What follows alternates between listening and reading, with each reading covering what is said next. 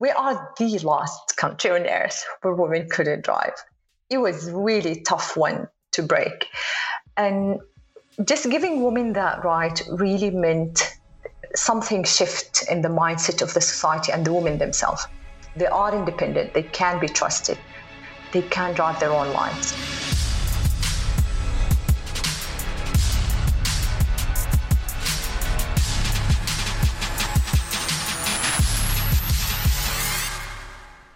Greetings, everyone. My name is Julie Masters, and welcome to another episode of Inside Influence, in which I delve into the minds of some of the world's most fascinating influencers or experts in influence to get to the bottom of what it really takes to own your voice and then amplify it to drive an industry, a conversation, a movement, or a nation.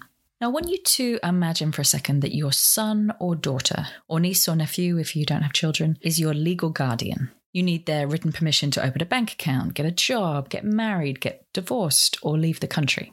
And if something were to happen to them, your ownership would then be passed on to somebody else. As part of this system, you're also not able to leave the house alone, drive, show your face, have your name used in public, and the list goes on.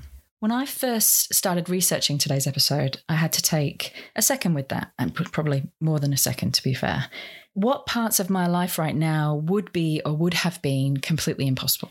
How would I navigate the day to day practical aspects of just existing? And having had those freedoms throughout my lifetime, it's really hard, if not impossible, to imagine having them taken away, let alone never having them in the first place.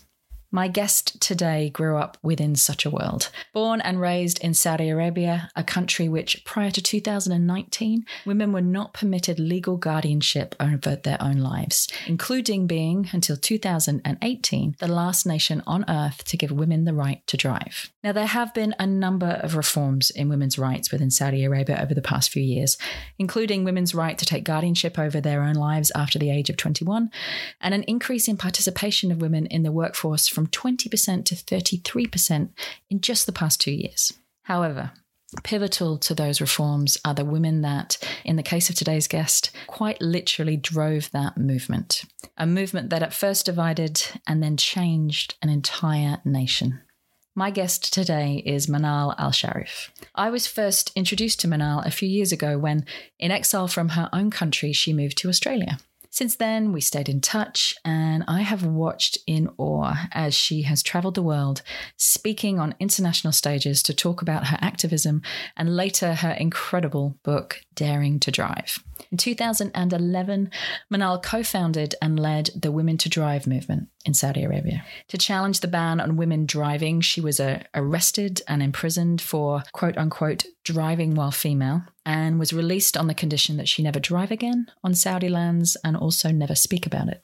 Ignoring these conditions, Manal continued campaigning for women to drive and the I Am My Own Guardian movement with the aim to end male guardianship in her country. In June of 2018, the Saudi government lifted the ban on women driving. Manal then went on to start Faraj, a campaign to help domestic helpers leave jail, and I Am Lama, which resulted in codifying the first anti domestic violence law in Saudi. As a result of her tireless activism, Manal has been awarded the first Vaclav Havel Prize for Creative Dissent, including being listed as one of Time magazine's 100 most influential people and Forbes' top 50 women in tech. Manal is a TED and Harvard speaker. She has also spoken for the United Nations, UNESCO, the Obama Summit, Google, Yahoo, the Oslo Freedom Forum, and many, many others. In this particular conversation, I finally had a chance to ask her some of the questions I'd always wanted to ask her, including the day of her arrest and what went through her mind as she heard those knocks on her door at 2 a.m. while her five year old son slept upstairs what she learnt about using her voice so publicly against a structure or system that seemed impenetrable, and how she handled the inevitable, often violent backlash what it takes to not only start a movement, but to see it through to its conclusion. And I, I think we hear a lot about movements in the media in the early stages, but not so much in the months and years later when those at the front line are still tirelessly fighting. Because let's face it, any change worth making takes time.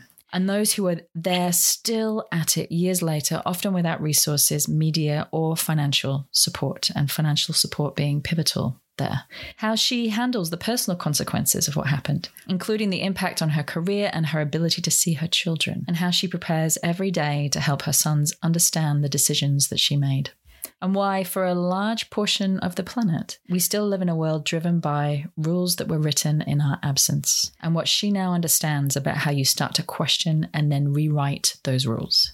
Please be warned that some parts of this interview contain violent language and swearing, so I'll leave it to you to decide whose ears should be listening. For me, Manal is just one of those individuals that when she walks into a room, the clocks literally stop. Such is the palpable strength of her presence and conviction. However, what I'd love you to reflect on here is not necessarily the size of that strength. It's the smaller decisions, the moment by moment, the, the day by day choices to commit and then recommit. One of my favorite quotes from the suffragette movement is this It is deeds and not words that changes things. So, what aspect of the world around you right now may seem broken, no longer useful, or just in need of a rewrite? And what deed, however large, could you undertake? Or whose deeds could you actively support in the long term to help get that change made? And that is a question that is very much on my mind at the moment. But on that note, sit back, cycle on, stride out, drive safe, and enjoy my conversation with the undeniable force that is Manal Al Sharif.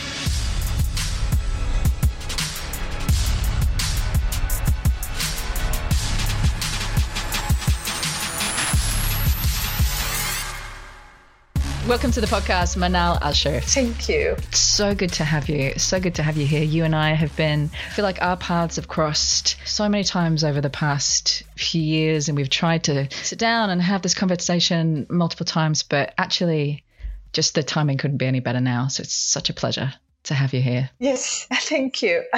Such a good coincidence to see you in one of my speeches, actually. I know. Well, I, I ended up being the warm up act for Manal, which I'm happy to be any day of the week at a at a conference recently. And so, yeah, the the stars just aligned on this one.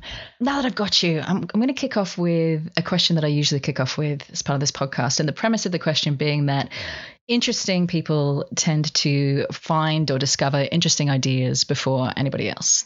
So the question is what interesting idea have you come across recently that's been having the most influence on you? I think it's it's not something I'm discovering before everyone else. It's out, actually out there, but we don't know about it. No one talks about it.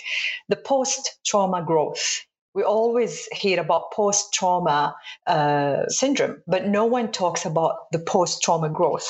I think that's the, the most fascinating idea that I came across recently all my life going through trauma and surviving them, a lot of people question my sanity and question how did you survive? Have you been suicidal? Um, how did you do it? Uh, do you take medication? And uh, and I said with myself, I'm like, am I normal? Because I just turn out to be okay. Like I'm a happy person, full of life love my kids, never abused kids, never even thought of that. Finally, I come through uh, across this idea of post-trauma growth that there are people instead of tra- the traumas they go through, it doesn't break them. It actually makes them stronger. It may it builds their resilience. It shifts their life. It transforms their life, these traumas.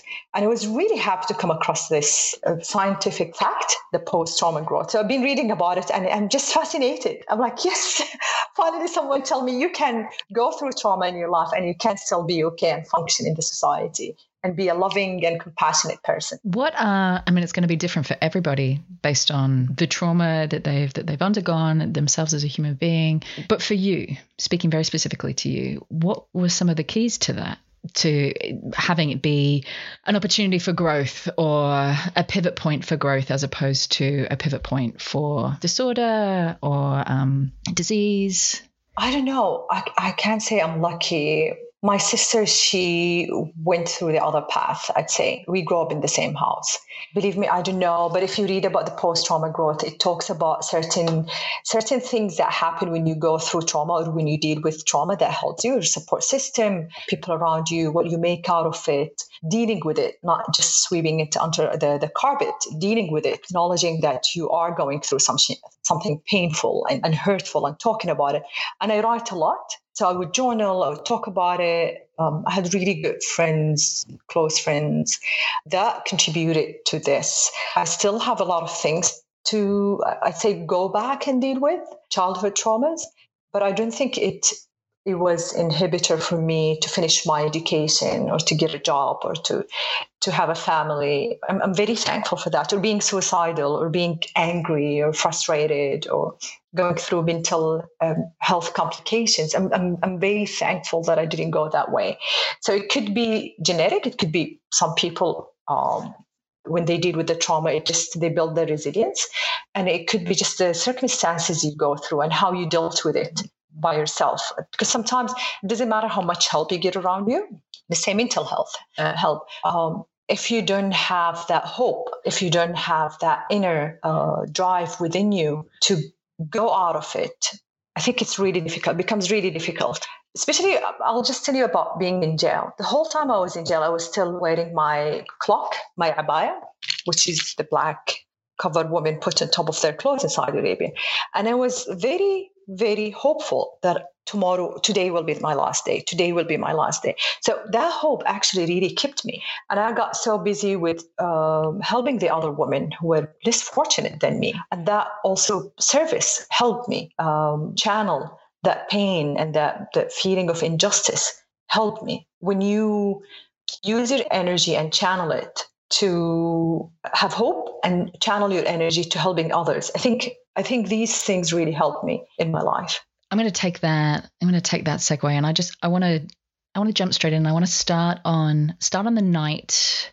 in May 2011 at 2 a.m. where you heard a knock at your door. What happened next? What happened after you first heard that knock? It's interesting because there's a long story before that knock. I'd say that knock that really divided my life before and after. My son was asleep up, upstairs. I drove earlier with my brother on the streets of Al Khobar city, where women never drove in public. I was arrested, released, and then they sent unidentified people to my house. I had no clue who they, they were. There were five cars outside my house asking me to come with them. Thankfully, my brother was with me in the house. I think that night was one of the most terrifying nights in my life. Mostly not because in Saudi Arabia, when you're taken that way, that means you'll disappear. That means no one will hear about you again. But mostly thinking of my son who was asleep upstairs. He was five years old. Will I ever see him again? Oh, what did I do? Um, who are these people? I think it was really terrifying that night. Let's let's talk about the what happened in the days leading up to that moment. So you had been inspired by the Arab Spring, which started in Tunisia in, in 2011. And you had been watching people in Egypt calling for a day of action, um, which then inspired an idea in you. Do you want to pick it up from there? What was the idea that came to you? Yeah, just put, to put things in, con- in context, Saudi Arabia has no freedom of press, and everything is really controlled by the government. 2011 Social media was used by activists around the Arab world to topple dictators. It was just fascinating to see young people post videos of them asking for a day of action. That was really fascinating for us in Saudi Arabia. A lot of us joined social media. Me, I'm one of them, just to follow these movements. The movement I started in 2011 was really a personal struggle. Came from the US with a driver license. I had a car and I was single. I was a divorced mother at that time with my son, and I couldn't drive my car by myself. I needed to hire a chauffeur every time uh, or a private driver. And as a woman, I couldn't have someone living in my house.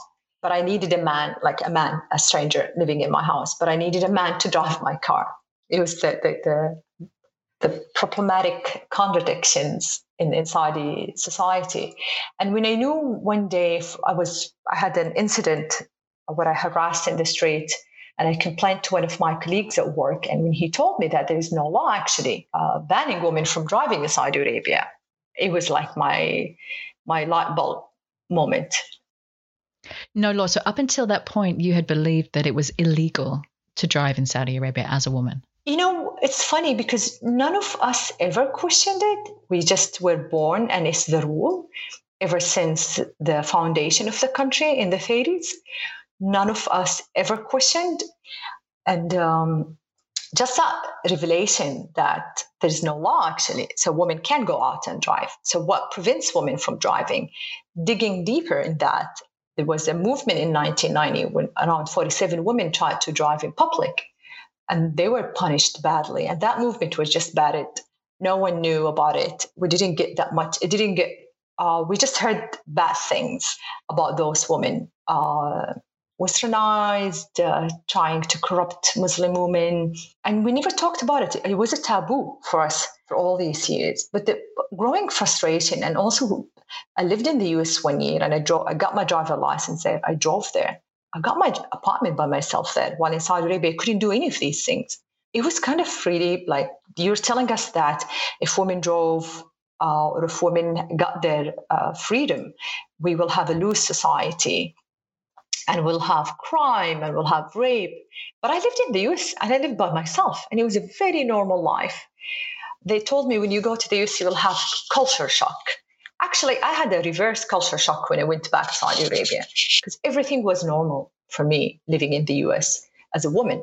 Going back to Saudi Arabia was so difficult because I felt like I needed to compete with men. I needed to work, do the same, have the same responsibilities, being also a mother taking care of my parents. But at the same time, I couldn't or take very basic decisions in my life as a woman. I had to go through my father as a divorced mother. And years later, when my son turns 18, which is in two years, he will be my guardian. So that was for me the moment of this is wrong. talk to me talk to me about guardianship because that feels vital to understand as part of as part of your story and part of understanding this entire situation. What do we need to understand about guardianship as it stands at the moment? What's your son name? Ethan. Ethan's my son. Imagine Ethan when he's 18, you have to ask his permission to, to open a bank account or get a job or leave the country. It's difficult to get my head around. Uh-huh. That's male guardianship in Saudi Arabia. Unfortunately, a lot of some parts of the Muslim world still have the male guardianship.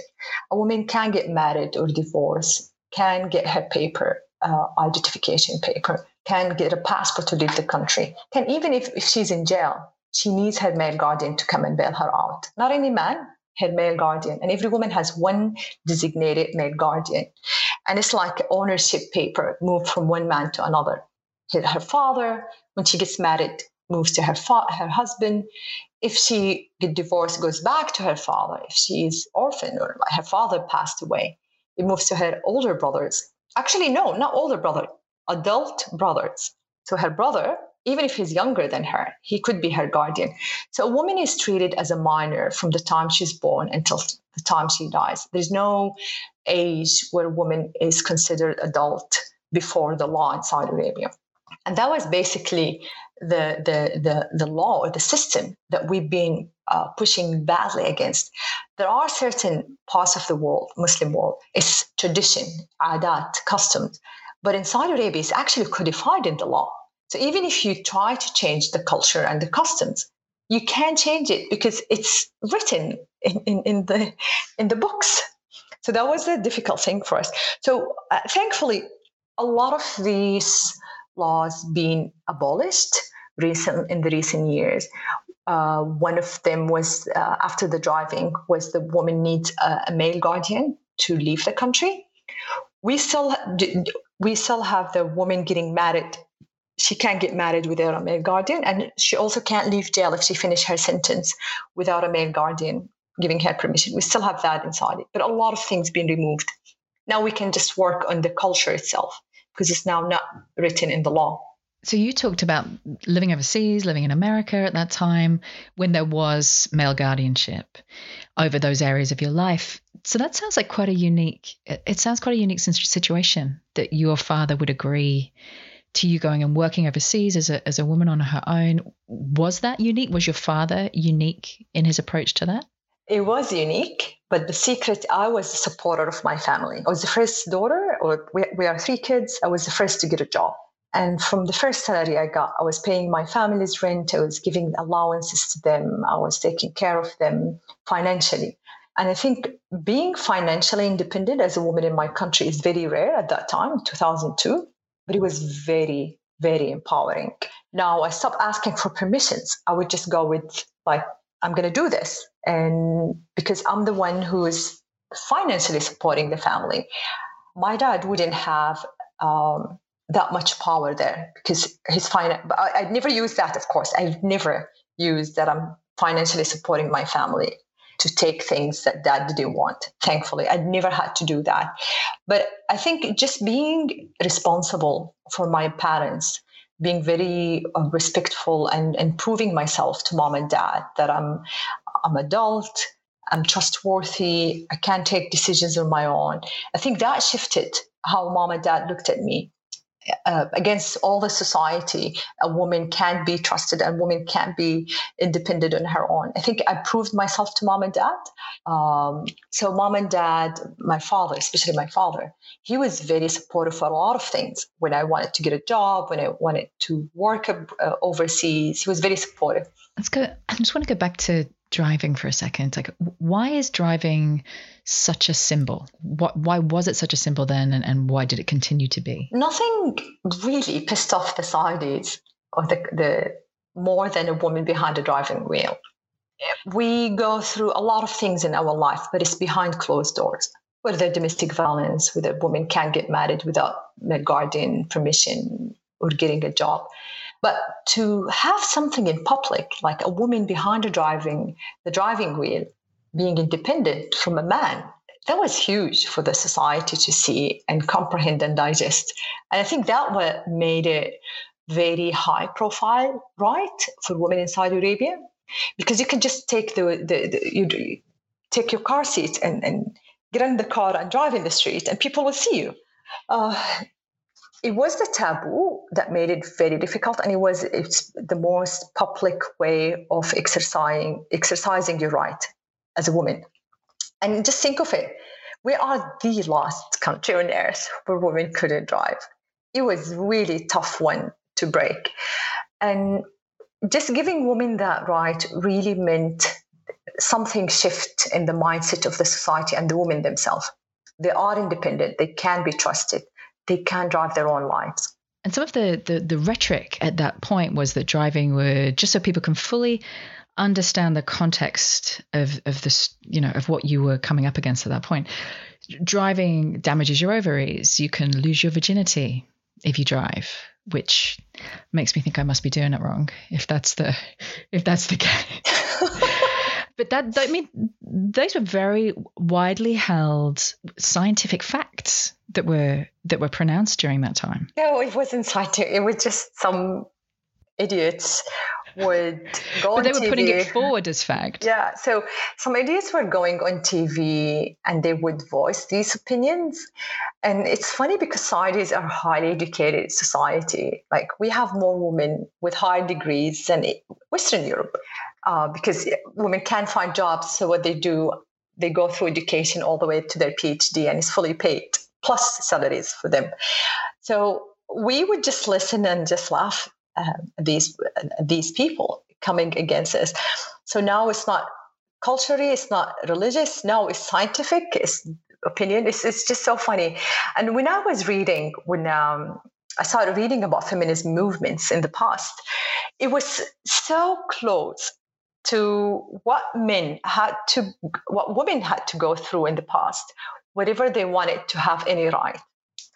The right to vote, when they wanted to ride bikes, they came up with all these stories. I, I was just reading the book, uh, Stop Fixing Women, in the in the army when they wanted to let women work in the army in 2012 in Australia men were against, and they said, what if the women man- menstruate, ma- uh, are on uh, menstruation? Men- menstruating women would be picked up on enemy radar, for example, or attract sharks if they were allowed to become clearance divers. and I'm talking about 2012, when women were angry when they wanted to the Australian Defence Force ADF when they opened the full rank range of combat zone positions to women and it's just so, it's so crazy what people come up with. Well, I mean, I'm I'm thinking a couple of things here. Firstly, I'm thinking I knew my instincts about sharks were correct. That wherever I am in in Australian waters, they're they're hunting me down. Um, but the second thing is, you know, just taking this out of out of the gender conversation for a second. You know, any any structure any base that has power is very reluctant, usually very reluctant to share or give up that power. And there's an interesting point here where if you're the person who's trying to question that structure, or you're the person who is kind of knocking on the door of that structure and going, hang on, this just seems broken to me. You have to assume that you are going to get what sounds like either ridiculous or potentially justifiable reasons why I'm really sorry. You know, we can't let you in. I'm really sorry. We would, but, you know, here are all the reasons what did you and we're going to go through the, the full gamut of your journey but what did you learn about questioning about how to question in a way that gets past all the reasons all the subterfuge and actually get something changed? I learned the hard way never to engage with those idiots. When they have these stupid reasons and excuses i'd call it for me not to be part of something uh, they don't answer directly my question. They go and give me excuses, especially those like mind blowing, outrageous excuses. I ignore it. I don't even engage there. I just focus on what I want. This is what I want. And I don't even need to explain what I wanted, what I, why I want it. Um, I learned in the hard way is just to continue doing we want. We said women will drive, and this is the right we want. We don't have to give you all the reasons why women need to drive. It's a, it's a basic human right, mobility, that's guaranteed by all international human rights laws. And I'm just asking for what's my right. What I love about that is that you don't get distracted at all. Never. You don't get distracted by suddenly you're not debating whether to be able to drive is a basic human right. Suddenly you're debating whether it damages women's ovaries, which is a complete distraction as a debate. When you start a new movement or when you speaking for some speaking for something that will upset people, imagine yourself walking in a tunnel if you there are a lot of people will try to distract you will yell at you will shout at you will create stories about you will be rumors you will become a public target. Just focus to finish the journey focus on your goal. Those people will just drain you if you stop every time and try to answer their questions or try to engage in their debate. I never um, paid attention to them. And, and by the way, they get tired. They completely get tired and they stop. And when you engage with them, you actually give their voice, you give them the, the power, and also you give them the, the publicity because they wanted their opinions to be out there and people know about it. But if you just ignore them, they, it dies with them. And just focus. Um, I think that was the most important thing I learned is know that you're right, focus on that and just continue continue your path and ignore those naysayers ignore those people who are the, the people who um, harass you or or tell you you're crazy or come up with crazy excuses why not? That's that's the hard way. That's what i learned in the hard way. Let's flip back into those those periods of days here and we'll keep kind of coming back in and out and as we go down some different rabbit holes. So you um so the day of action was coming up on june 17th and you st- you started so you decided to start a facebook event to ask women to drive on the day of action. What happened what happened after that? You put it out into the world. Did you think it would get any traction? Did you or were you was it just the doing of it itself that felt like the action Oh, the story goes I was so pissed off and angry. I wanted to do something. I was going to do exactly what Egyptians did, call a day of action. So they did January 25th, and it was a big success. And they toppled Hosni Mubarak. And I was talking to my friends um, in the photography club that I started. And one of my friends sent me her nephew. Uh, she posted an event on Facebook to drive in May and I picked it up and I'm like, Can I talk to your nephew? So I talked to her and I said, I was going to do this, but I'm, I'm putting it in June because I want to prepare. Do you want to join the forces? So me and her, we changed the date to June 17. Um, and it was a, it was exam time. We didn't even pay attention. And we had around 120,000 women joining the event online. Facebook is not big in Saudi Arabia. So most of the people were joining, some from Saudi Arabia, but mostly from the Arab world. So that's why I had to go and start. One of my uh, photography group friends told me Twitter is huge in Saudi Arabia. It's bigger than Facebook. Facebook is for, for Egypt. And that's when I learned how to use Twitter. So I started Twitter. And oh my God, we had around 10,000 followers. And you're talking about 2011 people didn't know that much about Twitter at that time. We had around 10,000 followers in the first week for us on that on the movement, the Women to Drive movement. So it was really huge, uh, the the people following. But again, we had all these um, whoever against the movement, they started creating all these threats, and women will be raped, uh, they will be sent to jail, uh, you will unleash the min wolves, they call them. So that's when I had to go and drive and post a video on YouTube. And YouTube was the second or the number one social media in Saudi Arabia. People, Saudi Arabia at that time, it was 90 million video views per capita uh, uh, per day in Saudi Arabia, like per capita, with the highest nation in the world at that time in video views of YouTube. So that was the right place, Twitter and YouTube, to post that video. And it did create that huge, the government were trying to uh, just turn a blind eye on the movement, not talk about it in their media that they control. We made huge, huge 700,000 views of the video of me driving in the city uh, with uh, Wajiha al And she took it on my iPhone, that video. So the outreach was unbelievable, like unprecedented. Um, I don't know if I'm pronouncing the word right in, in, in, yeah, in Saudi Arabia. So it was huge using social media at that time you know, you, you had the day of action coming up. Women were understandably terrified of the possible consequences of joining that day. So you hit the ground. You got in the car with a friend and said, look, we're going to, we're going to drive around the city, video it, put it up to show you that it's safe to do so. And then, you know, the next day in the office, you said, you know, someone came running over and suddenly announced that this is now the most viewed video in Saudi Arabia. Were you, how did you feel? I, I can't even think of an emotion of how I would feel in that moment.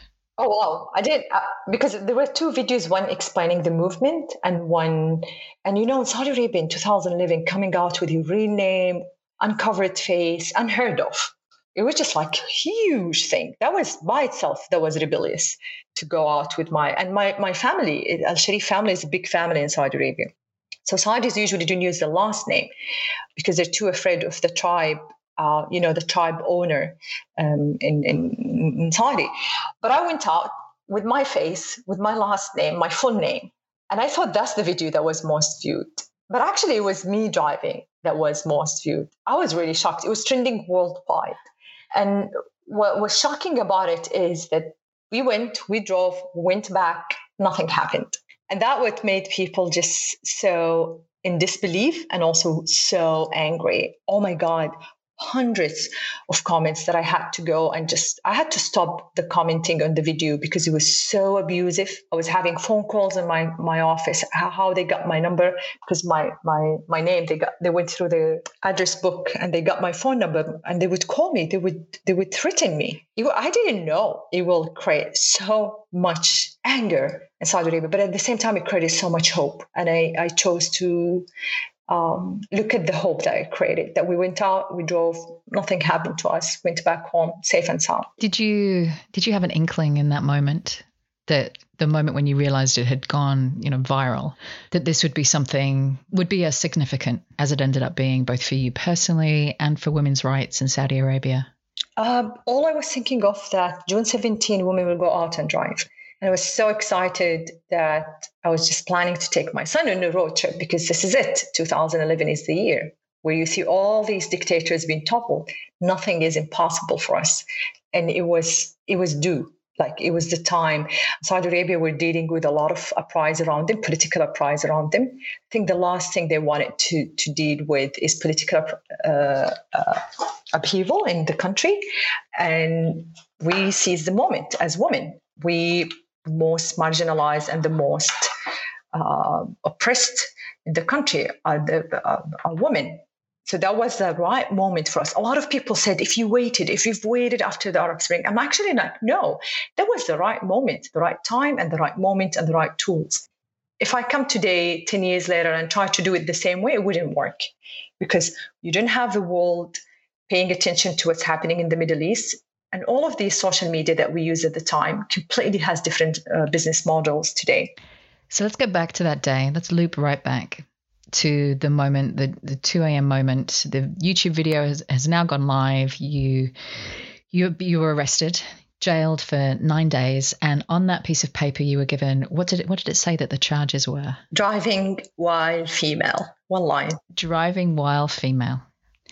I mean, it's hard to argue with that is, you know, exactly what you did, but it's it's even inconceivable even now that that would be an arrestable offense. Were you confident that you would be released? Did you feel, how did you feel in that moment, not knowing, you know, what was going to come next? With uncertainties, the only thing that we could have is hope. And I'm very thankful I didn't lose hope.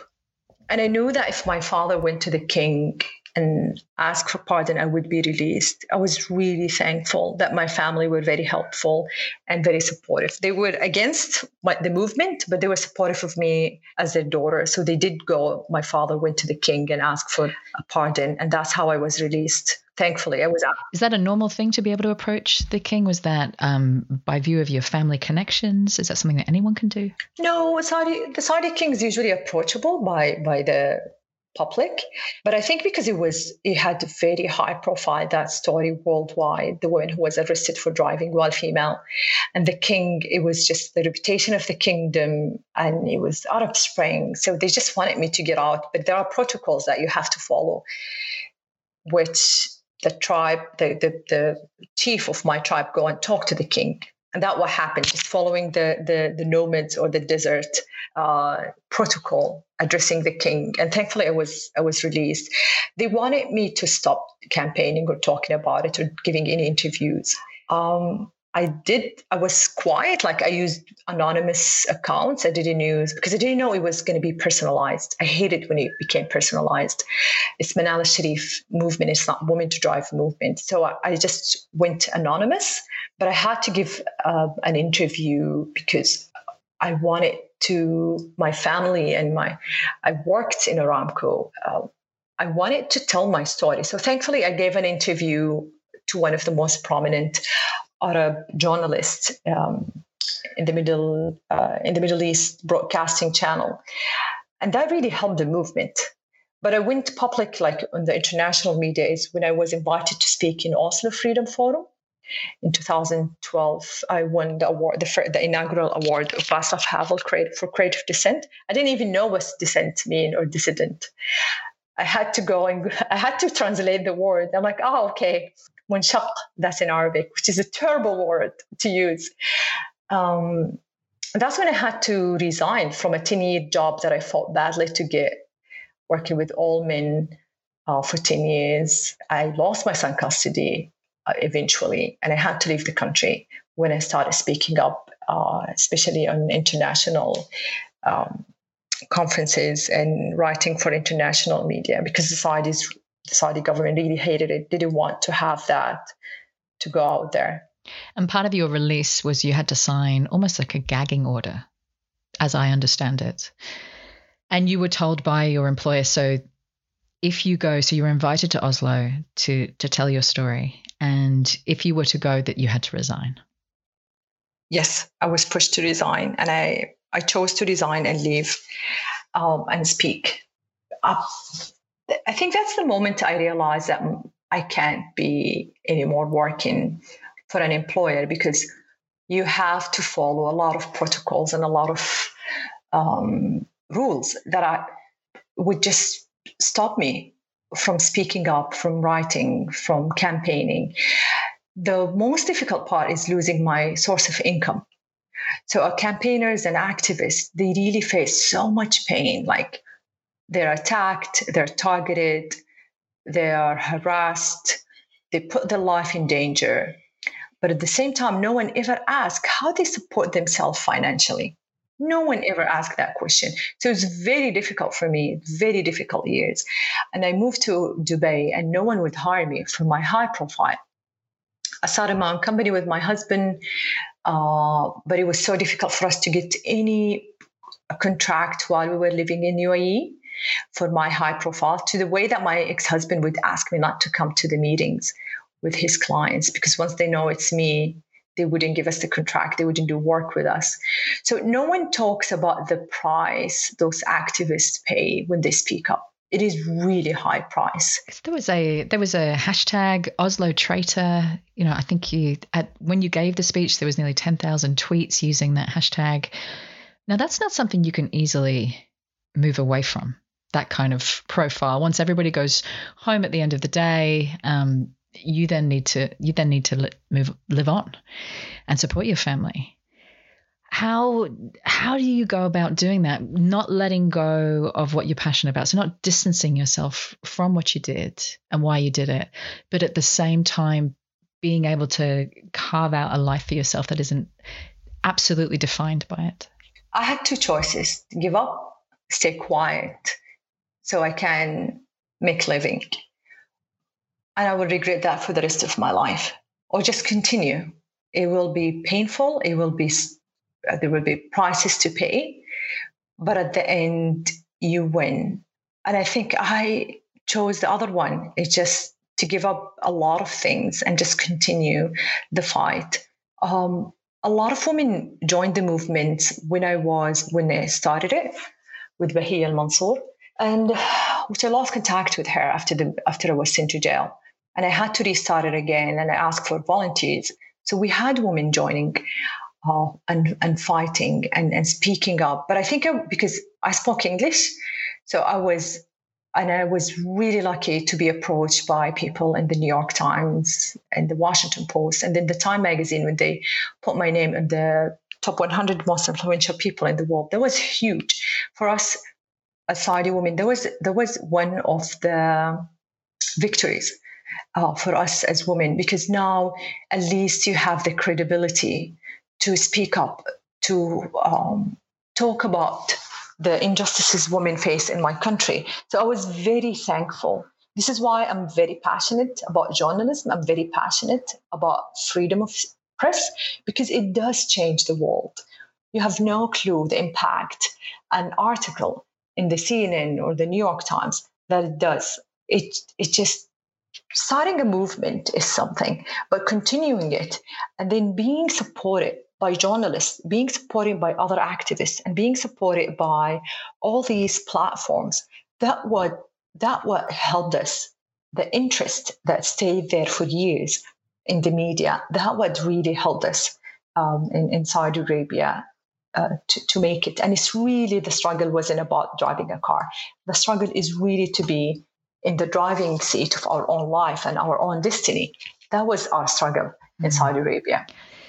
And that's one of the reasons, you know, one of the many reasons why I really wanted to get you on the podcast because I feel like, you know, we watch movements start and they start with so much energy and so much passion and fierceness and and then sometimes often we see those movements peter away and it's that point, right, where how do you keep it going once the fanfare is gone, once the, you know, potentially the majority of the media has gone home, once the novelty has worn off?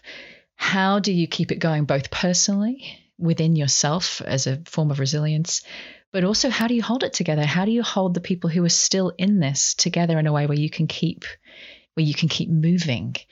What did you what did you learn about the the longevity of a movement in that time? Uh, it was a grassroots, really. We were not like organized. People can come and leave. People volunteer. Um, it was more of con- knowing it, we had one goal. Uh, when I was in jail, I knew what I wanted to do. I would never stop until the first driver license is issued to a woman in Saudi Arabia. Simple and they kept focus on that goal.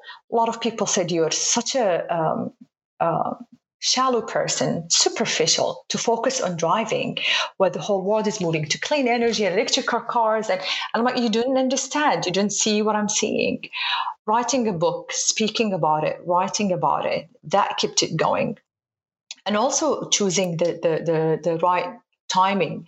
So there are a lot of timing where when Iman al-Nafjan, the Saudi blogger, started the 26th of October movement, and I joined her, and it, it went viral that movement. So continuing it, you don't have to do it every single day, but you have those peaks where you can bring the media attention, where you can shock the system and and and and and still uh, keep it alive and keep it like that very annoying thorn at, the, at their back until it was giving. Did you did you feel alone? Were there any mentors or similar minded people you were able to find along that path just to help you navigate it? Uh, I don't think I felt. Sometimes I felt alone, but no. When I spoke in Oslo Freedom Forum the nice thing about it, it's, uh, it's Davos for activists. You can go and watch some of their speeches. Such a beautiful, beautiful forum. And Thor Halvorsen, the president of Oslo Freedom Forum, he made sure that he flies back those activists who spoke in previous forums. He flies them back in Oslo every single year. So he created this community of amazing, like minded activists from all over the world. And you meet those people and you just feel you fit in. There are misfits like you. There are outspoken like you. There are people being to jail for asking for basic rights. I'm very thankful for that community because you learn from them, and you you will always in a movement. You will always have people one year behind you. They're just starting, and one year ahead of you. To come full circle, and there's plenty. There's other areas that I want to go into, but in 2018 in Saudi Arabia, women were given the right to drive. Where were you when you found that out? In Sydney. Were you? I was in Sydney, but actually they announced the decree came in September 2017, and I was flying that day to uh, Germany because my, my my book was published in German, and it was that day, September 26th. I wake up to the news that the, the, there was a royal decree uh, granting the women the right to drive, and it will become in effect in June 2018. I was in Sydney and I couldn't believe it. I couldn't believe it. How did you feel? I mean, in in that exact moment when you read the news, what rushed through you? Was it a sense of peace, of calm, of excitement, of anger at what you had been through to get there? Oh wow. I, I, I still couldn't believe I had to read it was BBC alert on my screen. I had to read it multiple times.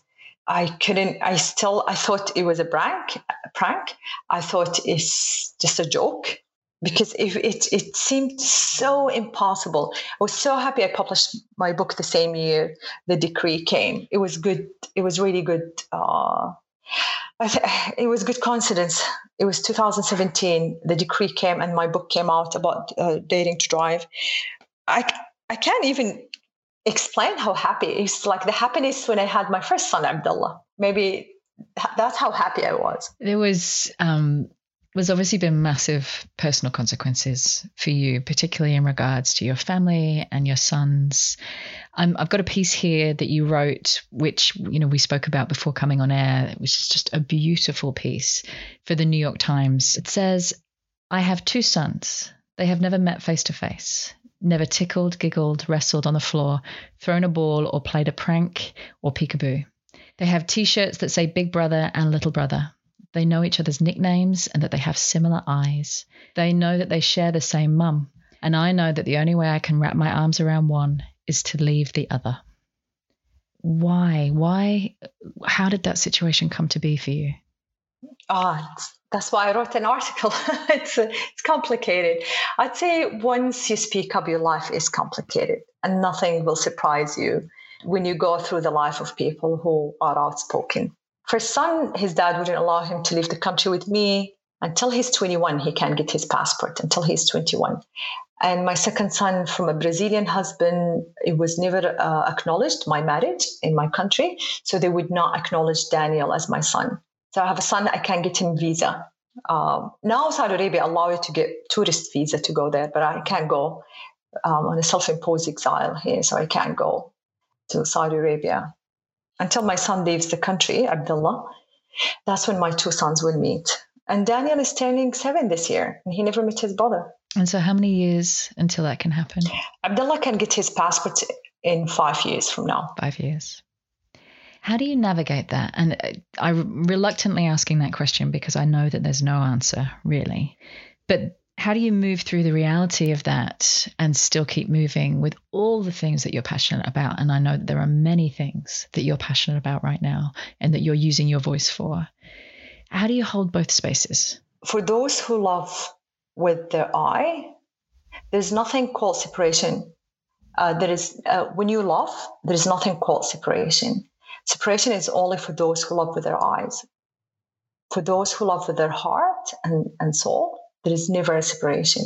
And I think I always feel my kids are with me. I don't feel we're separated. They came out of me. We are they're part of me. I'm part of them. We are never separated. Oh, physically, yes, but we will definitely reunite one day. And again, hope, keeping the hope. And I, I, regardless of all the things I went through, my son in another situation would be turned against me. We still have beautiful relationship me and him. We love each other dearly. He understands my choices and he respects them. We always talk with each other and i'm so lucky to have him as my son and i wrote the book for him and i keep a box of all these magazines that publish my uh, whether an interview or an article i just keep it there and it's for abudi if anything happens to me before i meet him this box will go to him and he will go through my life there so no, there is never separation between us. I love. I'm so glad you mentioned the booty box. I was going to ask you about it. I just think it's it's a beautiful thing that I'm even considering putting into play in my own life because for any child, it's sometimes really hard to understand the choices of their parents, and yours is a extreme extreme version of that. But to keep a track and to the, the articles or the notes so that they can come back if you're, you know, hopefully, you know, I will be there for my children as they grow, but I might not be for whatever reason. To have a record that comes from your your words, your life as to what led you where you ended up going and the choices that you made, I just think it's a beautiful choice as a parent to make. Um, so yeah, it's something about your story that I'm definitely going to bring into my own life. Oh, I have something else. I have two. Tell me. So I journal usually, and I bought two small journals, one for Abdullah, one for Danny, and I just write for them. And when I see them next, I'll give it to them. And do you write about your own life, or do you write to them specifically? To them, yeah, just messages to them. Like I wake up in the morning, I'm journaling, and I write a sentence for my son Abdullah, and another one for Daniel, and his, and they have separate journals. I love that. One of the things that I feel doesn't get talked about enough in reference to your life and, you know, in us having had many conversations before this, you know, you were the the first woman in the whole country, in the whole of Saudi Arabia, to specialize in information security, and the only female engineer for ten years. I mean, to have your your feet in those two worlds, in a world of information security, in tech, in the digital world, and in the world of Saudi Arabia and the traditions that, that come with that. How did you how did you navigate both those things specifically within the workplace? Because I'm imagining that would have been beyond difficult. I think the workplace is what prepared me for activism. I graduated computer science and women couldn't find jobs. Aramco started by Americans. It was the only company, the only company in Saudi Arabia that allowed women and men to work in the same workplace. Behind gated community and following very discriminative laws against me as a woman. So you you end up in a in a in a position where you are working using your degree. I was very lucky. A lot of my friends didn't use their degrees. But at the same time, you do the same job the men do and this all these policies uh, discriminating against i didn't know even the word discrimination.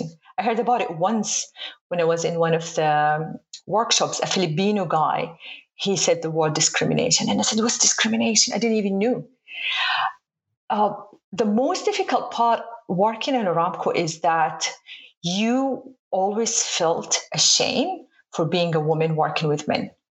Doesn't matter your contribution, doesn't matter how intelligent or how hardworking, whatever things you do, you cannot celebrate them because you're working with men. So you you you're shame in, in, in the in the society because you are um, so we had around 30 engineers in the cybersecurity team I was the first and only for 10 years. They, a lot of women joined later, um, uh, women engineers, computers. Uh, I went to engineering school, computer science.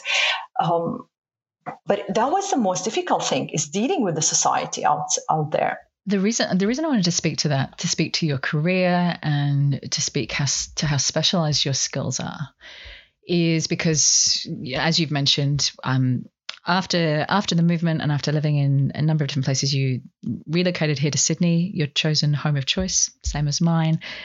And what fascinated me when we spoke um, after you'd been here for a few years, we caught up, and you were talking about how shocked you were about um, women's rights within Australia and women's ability to be able to work to the capacity and with the support that is needed to be able to get a job done well and keep yourself healthy, your family healthy, and your community healthy. And I just remember thinking when you were talking, like, oh my God, am I am I completely indoctrinated here? Or I would I would imagine I would assume that having come from Saudi Arabia to a Western a Western country, it would feel freeing to you to the extent where it would be a breath of fresh air. And you had the complete opposite reaction, which makes me feel like we obviously have, even in West the Western world, so much further to go with this conversation where are you is that where are you at with that at the moment? Going around the world meeting women from all other cultures even the democracies uh, where they think women got it got it all figured out it really shocks me to the core that the struggle is one. It's a men world. They just all agree that we are living in a world that was created by men for men and we were asked to fit in uh, play with their rules and if we don't fit in, and if it's too difficult for us, then something is wrong with us. We need to fix ourselves to fit in and play the game with the rules. That what that was my uh, revelation working outside Saudi Arabia. At least in Saudi Arabia, you got the community as a woman. You got your family, you got your sisters and cousins, you got the extended family, you get a good system for you when you're going through maternity leave. Um, living in Australia where it's the nuclear family, you, you, you because you, you don't you don't have tribes here, you don't have communities.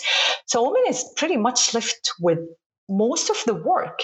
So she's working full time. She has to take care of the kids. Most of the domestic work is uh, women. Women go through so much domestic uh, uh violence in Australia.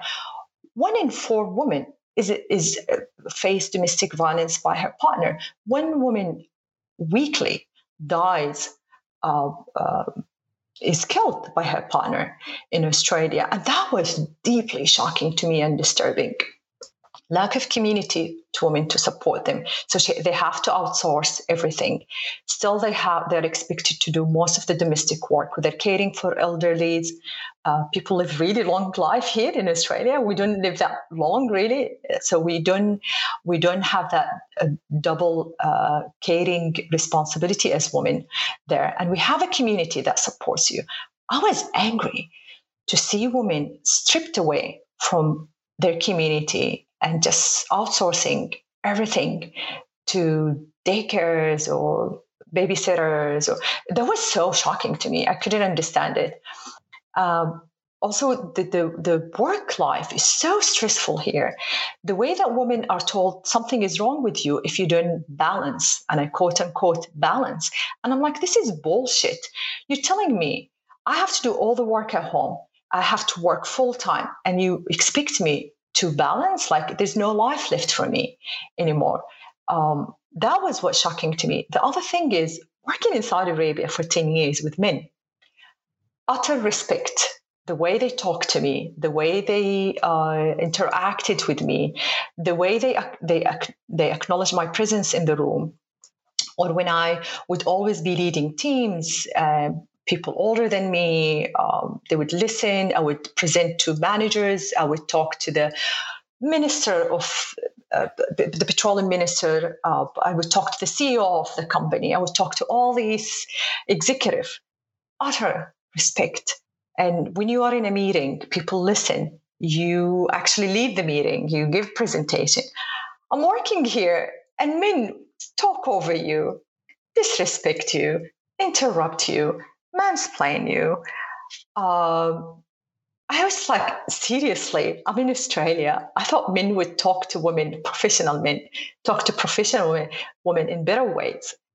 Some meetings, I remember I would walk out in tears because I'm like, I can't believe how men talk to women, especially when I'm talking about when you go to the executive level, uh, the bullying. And, and I'm like, women shouldn't put up with that. It makes me just, just sitting back uh, with my eyes closed, just listening to you.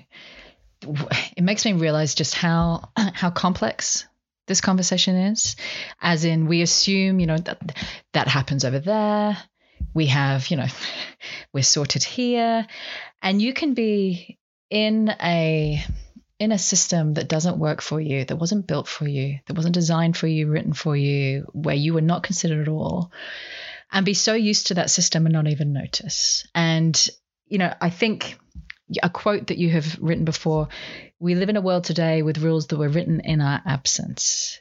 And i just i loved that quote because there's you know we've been talking today very specifically about women's rights and about gender imbalance when it comes to power and autonomy but you know there are a lot of people around the globe that feel just that way that they were that they live in a world with rules that were written in their absence either because of their gender their race, their sexuality, generational. The, the, even for fathers who are now trying to parent with their wives or with their partners in a way that their fathers didn't or couldn't, and even they feel locked out of a system.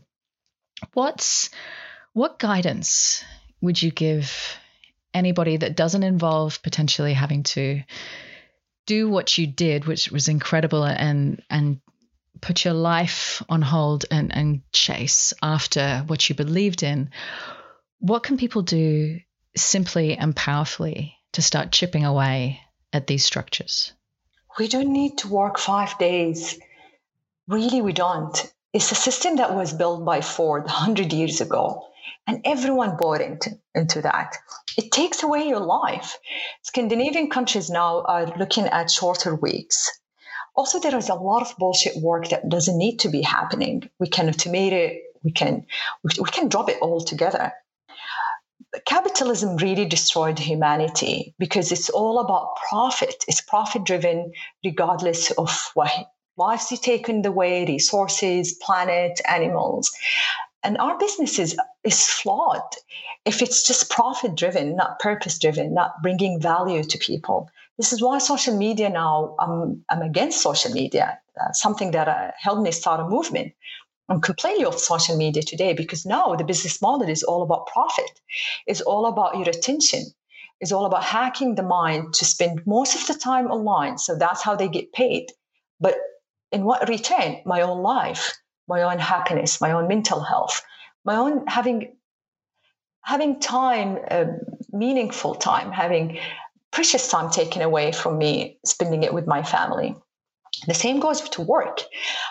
Our priorities in life should always be number one, our health. Number one. And that means mental, spiritual, and physical health. Number two is the family and very close friends. Those are the second most important thing in our life. If these two suffer, everything else. Career should never take over that.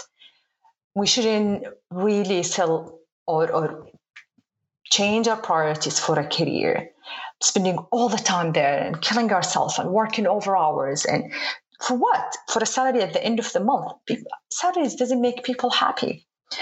What makes us happy is the value we bring, the the the the, the meaningful time that we spend.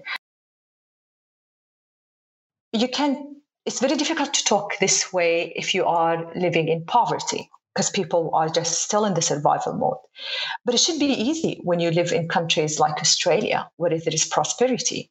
Why people still kill themselves for, for, for working stressful jobs, long hours, and, and giving away a lot in the way, just being in the right the the the right race.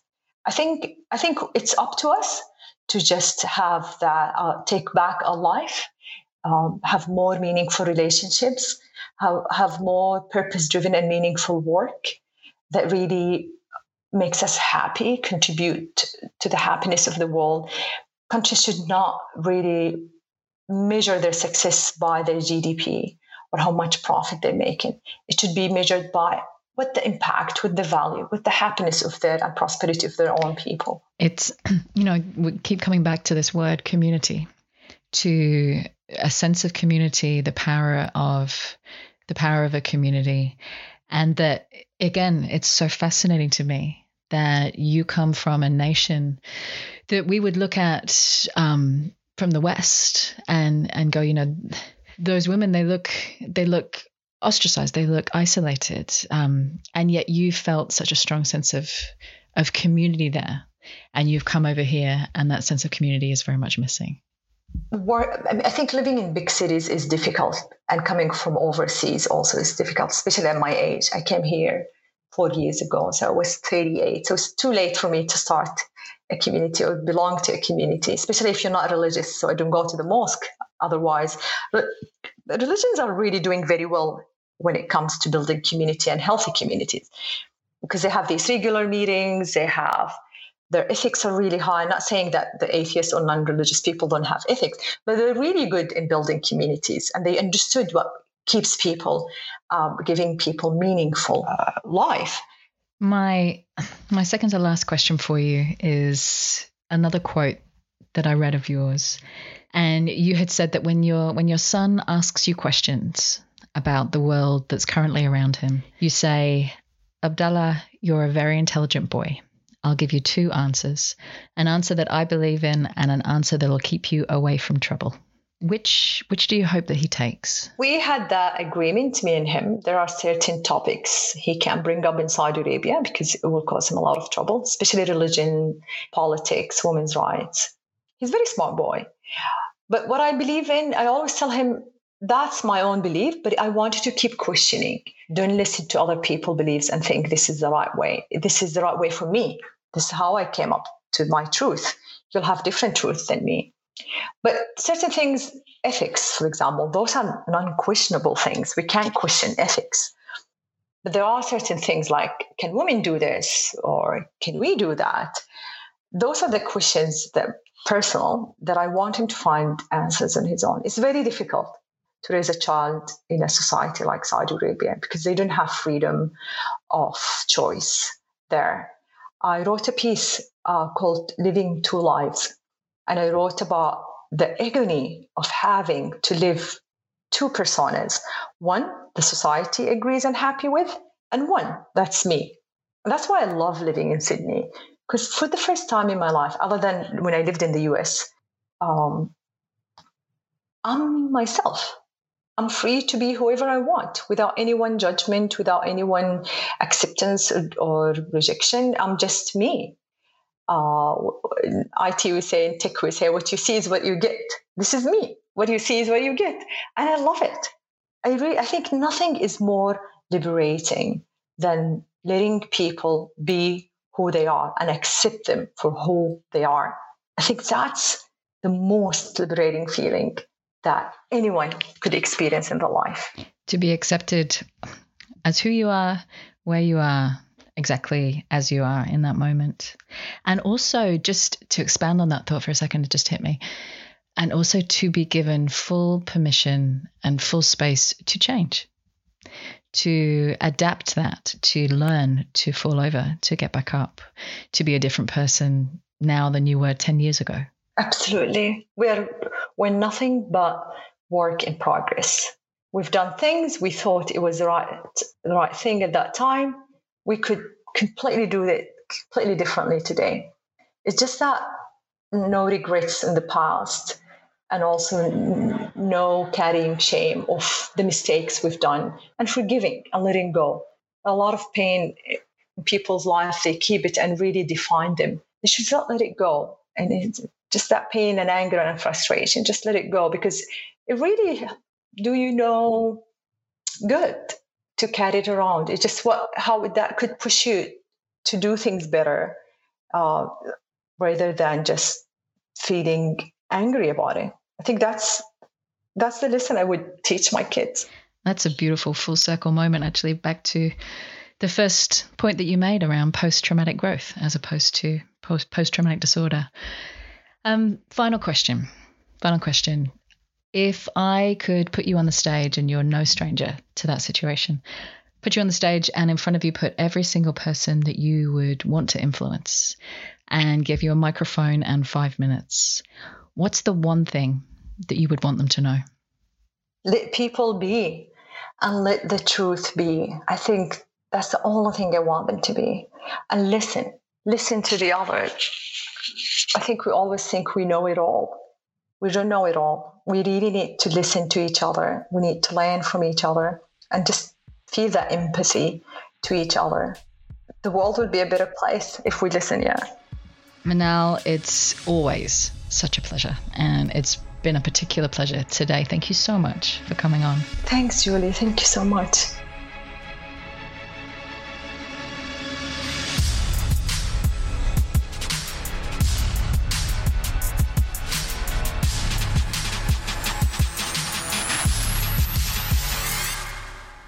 So much for listening. We really hope you enjoyed this episode and found tons and tons of useful ideas and insights for growing your own influence. Now, for those of you who want to take the next step in your influence journey, you want to take everything you have learned today and just ramp it up a notch, or you just want to learn more about the power of thought leadership when it comes to growing a business, an enterprise, or spreading an idea, there is now also a research paper that you can download from my website juliemasters.com. Pop in your email address, it is free, we will not spam you, but it is jam packed full of all the ideas, tools, and case studies that I have come across in 10 years of doing this work. It's called the Influencer Code. It's not long, but it is full of value. So download it, keep it, share it, juice it for all it is worth. I hope that it makes a massive difference in your career or business. Thank you always to our producer, co founder, and the main brain, I'm not joking, behind the Inside Influence podcast, Lauren Kelly. In the words of Jerry Maguire, you complete me.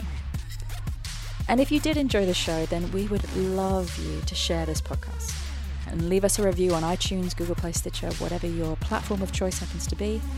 And don't forget to subscribe to make sure that you never miss an interview.